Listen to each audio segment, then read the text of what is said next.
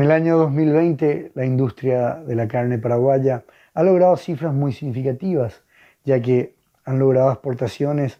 por más de 305 mil toneladas, de las cuales unas 33 mil se refieren más bien a menudencias.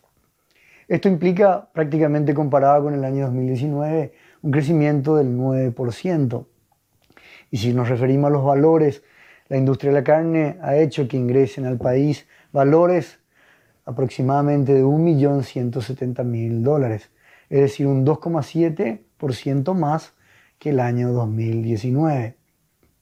Si bien esto ha sido muy importante para la industria frigorífica, no ha sido así para el productor, que a lo largo del año 2020 ha debido sufrir variados problemas, por ejemplo las sequías, que luego se convirtieron en focos de incendio que han destruido miles de hectáreas de pastura, como también en momentos donde el precio del gancho llegó a niveles muy, muy bajos. Esto hizo que el productor en ciertos momentos tuviera que sacrificar hacienda y en cierta manera eh, asumir costos muy altos para la producción. Si miramos de nuevo el destino principal de la carne paraguaya, Chile ha sido el país que más ha importado, con 103.000 toneladas, prácticamente un 34% de lo que corresponde al mercado. Por otro lado, sigue el país de Rusia,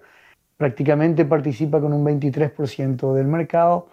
pero con un descenso y una disminución de un 31% en lo que respecta al año 2019. Por último, y para destacar, hubo también una disminución en la importación del punto de vista del país de Israel. Israel es muy importante para el país porque ellos consumen lo que se llama la carne kosher, un corte que abarca sobre todo la parte delantera del animal, lo que hace que el precio, es decir, de toda la carne vacuna de una manera más integral, se vuelva mucho más rentable y productiva.